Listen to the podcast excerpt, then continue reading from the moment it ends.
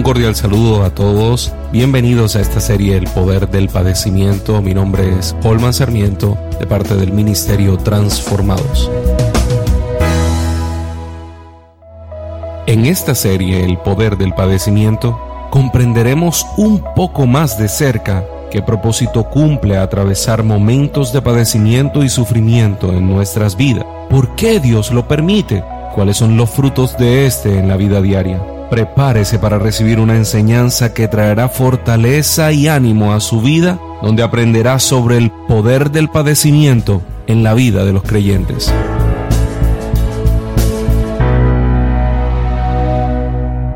El Dios de toda gracia, mas el Dios de toda gracia, que nos llamó a su gloria eterna en Jesucristo, después que hayáis padecido un poco de tiempo, el mismo os perfeccione, afirme, fortalezca y establezca. Primera carta del apóstol Pedro capítulo 5 versículo 10. En este primer tema, el Dios de toda gracia, vamos a conocer un poco más de cerca qué fue lo que el apóstol Pedro quiso decir cuando de padecimiento se trató. Primero se refirió a la fuente de este, al Dios de toda gracia. Era una fría mañana en el oscuro calabozo, un día exactamente igual a los casi 730 que habían transcurrido sin aún saber por cuánto tiempo más estaría allí recluido José. Solo despertaba día tras día con la esperanza de que la sentencia que había sido dictada injustamente en su contra fuese en algún momento reversada. Y la remota esperanza de que en cualquier momento la justicia divina obrara a su favor y por fin escuchar a alguno de los guardias diciéndole tu sentencia ha sido cumplida José. Eres libre si quizás para aquellos que siendo culpables de haber cometido algún tipo de crimen estar privados de la libertad suele ser algo inmensamente duro y difícil de atravesar imagine para alguien que es inocente. Debe ser una experiencia que sale del alcance de la comprensión humana. La sensación de estar rodeado de barrotes y paredes es completamente abrumadora. El tiempo ahí dentro parece transcurrir más lentamente de lo normal. No existe algo parecido a lo que se pueda comparar. Esta parte de la historia de José, hijo de Jacob, se remonta a unos 1700 años antes de Cristo, durante el período de los faraones Ixos, gobernantes semíticos que habían llegado a Egipto, los cuales al principio tenían cargos burocráticos. De manera injusta, José había sido encarcelado, había llegado a Egipto como esclavo por parte de los mercaderes ismaelitas. Allí fue comprado por Potifar, un hombre altamente influyente para ocuparlo de los quehaceres de su hogar. Narra la historia que la esposa de Potifar miraba con agrado a José, lo presionaba permanentemente para que se acostara con ella, hasta que un día decidió ir más allá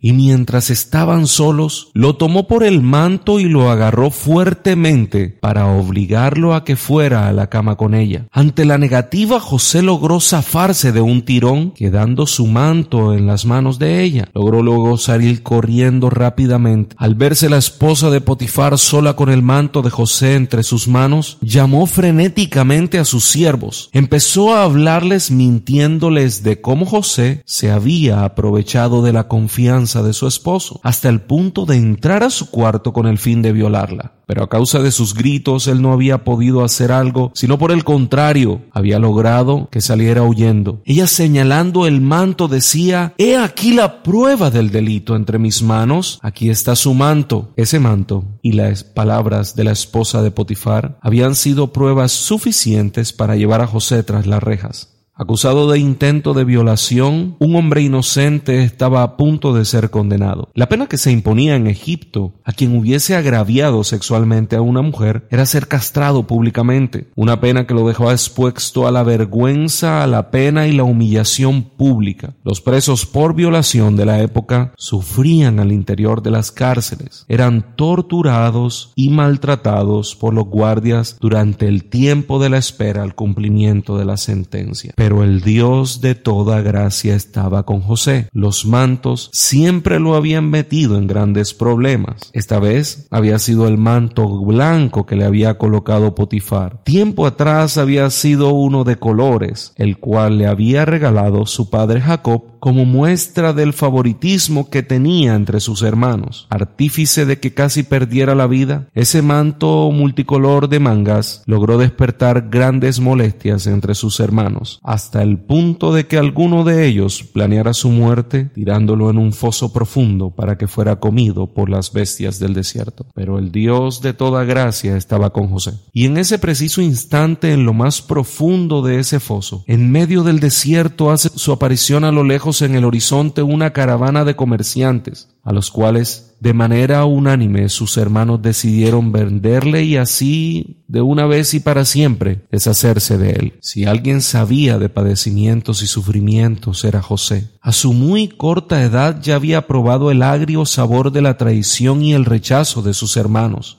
de la injusticia y la difamación por parte de alguien influyente como Potifar, de ver de cerca la muerte y estar recluido en una cárcel, habían sido dos experiencias demasiado traumáticas para un joven como José. ¿Por qué padecer de esta manera? ¿Por qué razón sufrir algo así? Son las preguntas que muchos nos hacemos en los momentos de crisis, momentos en que el padecimiento y el sufrimiento tocan la puerta de nuestras vidas, pero una sola palabra envolvía el curso de todos estos acontecimientos, gracia. Los detalles del sueño que José había tenido de joven y que había compartido con sus hermanos a causa de los cuales su odio hacia él se había multiplicado, aún permanecían intactos. Ni el pasar de los años, ni las difíciles situaciones que había experimentado habían podido lograr que fuese borrado algún mínimo detalle de lo que aquella noche pudo contemplar mientras dormía. El suave olor del inmenso campo lleno de abundantes espigas de trigo, los grandes manojos cayendo delante suyo, el deslumbrante sol, la resplandeciente luna y las incontables estrellas que se postraban frente a él, todo había parecido demasiado real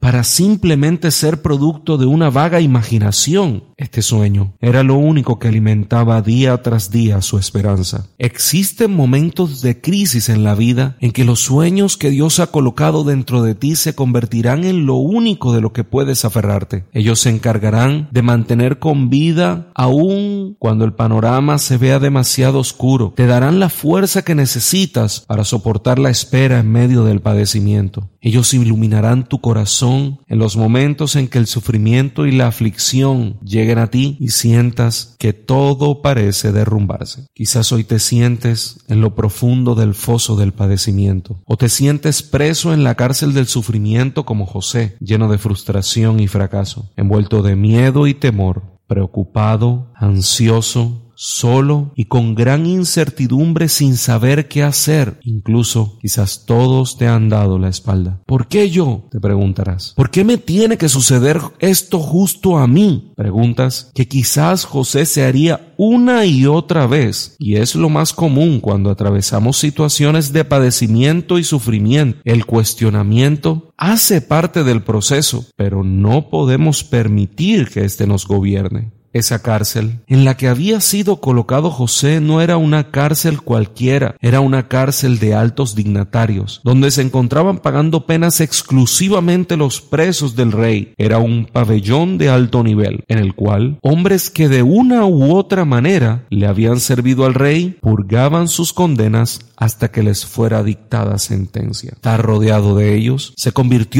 para José en una oportunidad de tener contacto con personas que le aportarían mucho a su vida, aprender cómo era la vida en el palacio de Faraón, aprender cómo era servirle al rey, de qué manera debía dirigirse a él, era una preparación vital inconsciente que posteriormente iba a necesitar, ya que imagino a uno que otro preso contándole sus hazañas y contándole su estilo de vida antes de llegar ahí, de cómo en un abrir y cerrar de ojos habían pasado del cielo al infierno. Un día en el palacio al lado del rey disfrutando de delicias y manjares y a la mañana siguiente preso en una cárcel encerrado entre barrotes. Una verdadera pesadilla. Pero si hay algo que los padecimientos y sufrimientos son capaces de hacer es abrir a través de la llave de la gracia la puerta a nuevas oportunidades. Hace algún tiempo leí una historia que ilustra esta situación. Esta historia cuenta que un sabio maestro decidió darle una lección de vida a su discípulo. Para esto lo llevó a una casa de una humilde y pobre familia. Ellos vivían en una condición bastante precaria pero se habían acostumbrado a vivir en medio de esa condición. El maestro y su discípulo decidieron pasar la noche allí en medio de la basura y el desorden. Antes del amanecer, el maestro sacó una daga que traía en su bolsa, se acercó al establo y decidió quitarle la vida a la única y valiosa posesión que la humilde y pobre familia tenía, una flaca vaca, de la cual la familia se alimentaba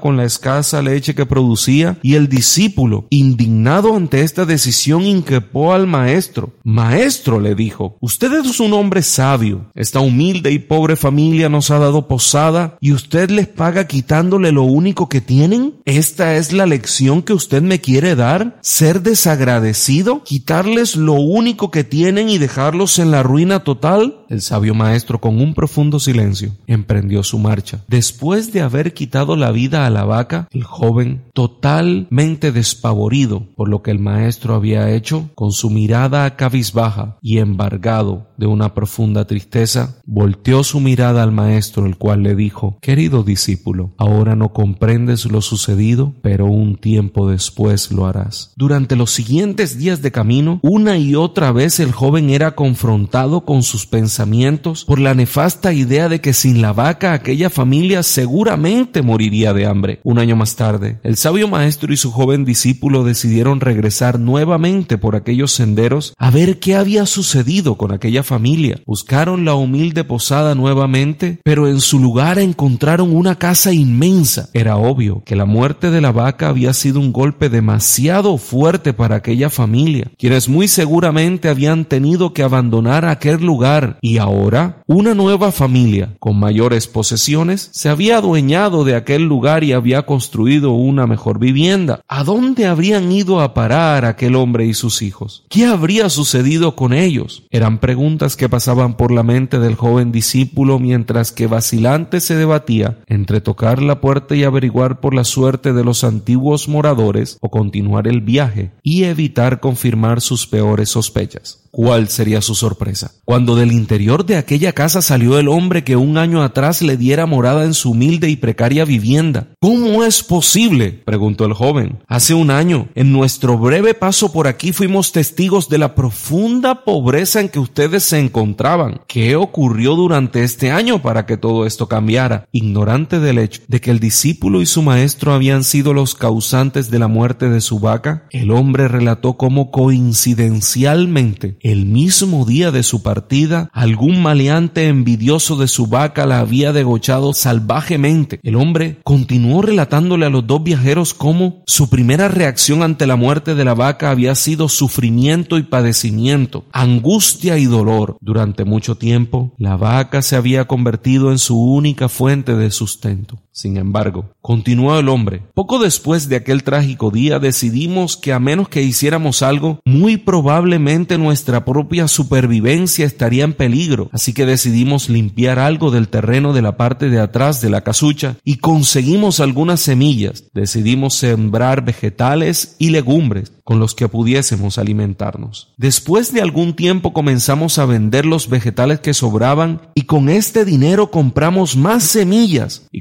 comenzamos a vender nuestros vegetales en un puesto en el mercado. Así pudimos tener dinero suficiente no solo para comprar mejores vestimentas, sino para arreglar nuestra casa. De esta manera, poco a poco, este año nos ha traído una vida nueva. El maestro quien había permanecido en silencio prestando atención al fascinante relato del hombre, llamó al joven discípulo a un lado y en voz baja le preguntó, ¿Tú crees que si esta familia aún tuviese su vaca, estaría hoy donde ahora se encuentra? Seguramente no. Respondió el joven. La muerte de la vaca abrió la puerta a un nuevo mundo de oportunidades las cuales solo pudieron ser vistas a través de la crisis. Muchas gracias por haber compartido este tiempo con nosotros y de permitir de ser edificado a través de esta preciosa serie del poder del padecimiento. Te invitamos a que nos sigas a través de las redes sociales y que puedas contarnos un poco más de cerca los testimonios de lo que Dios ha estado haciendo en tu En nuestro próximo capítulo aprenderemos un poco más de cerca del propósito del padecimiento en nuestra vida, del poder que tiene para transformarnos y acercarnos al propósito perfecto.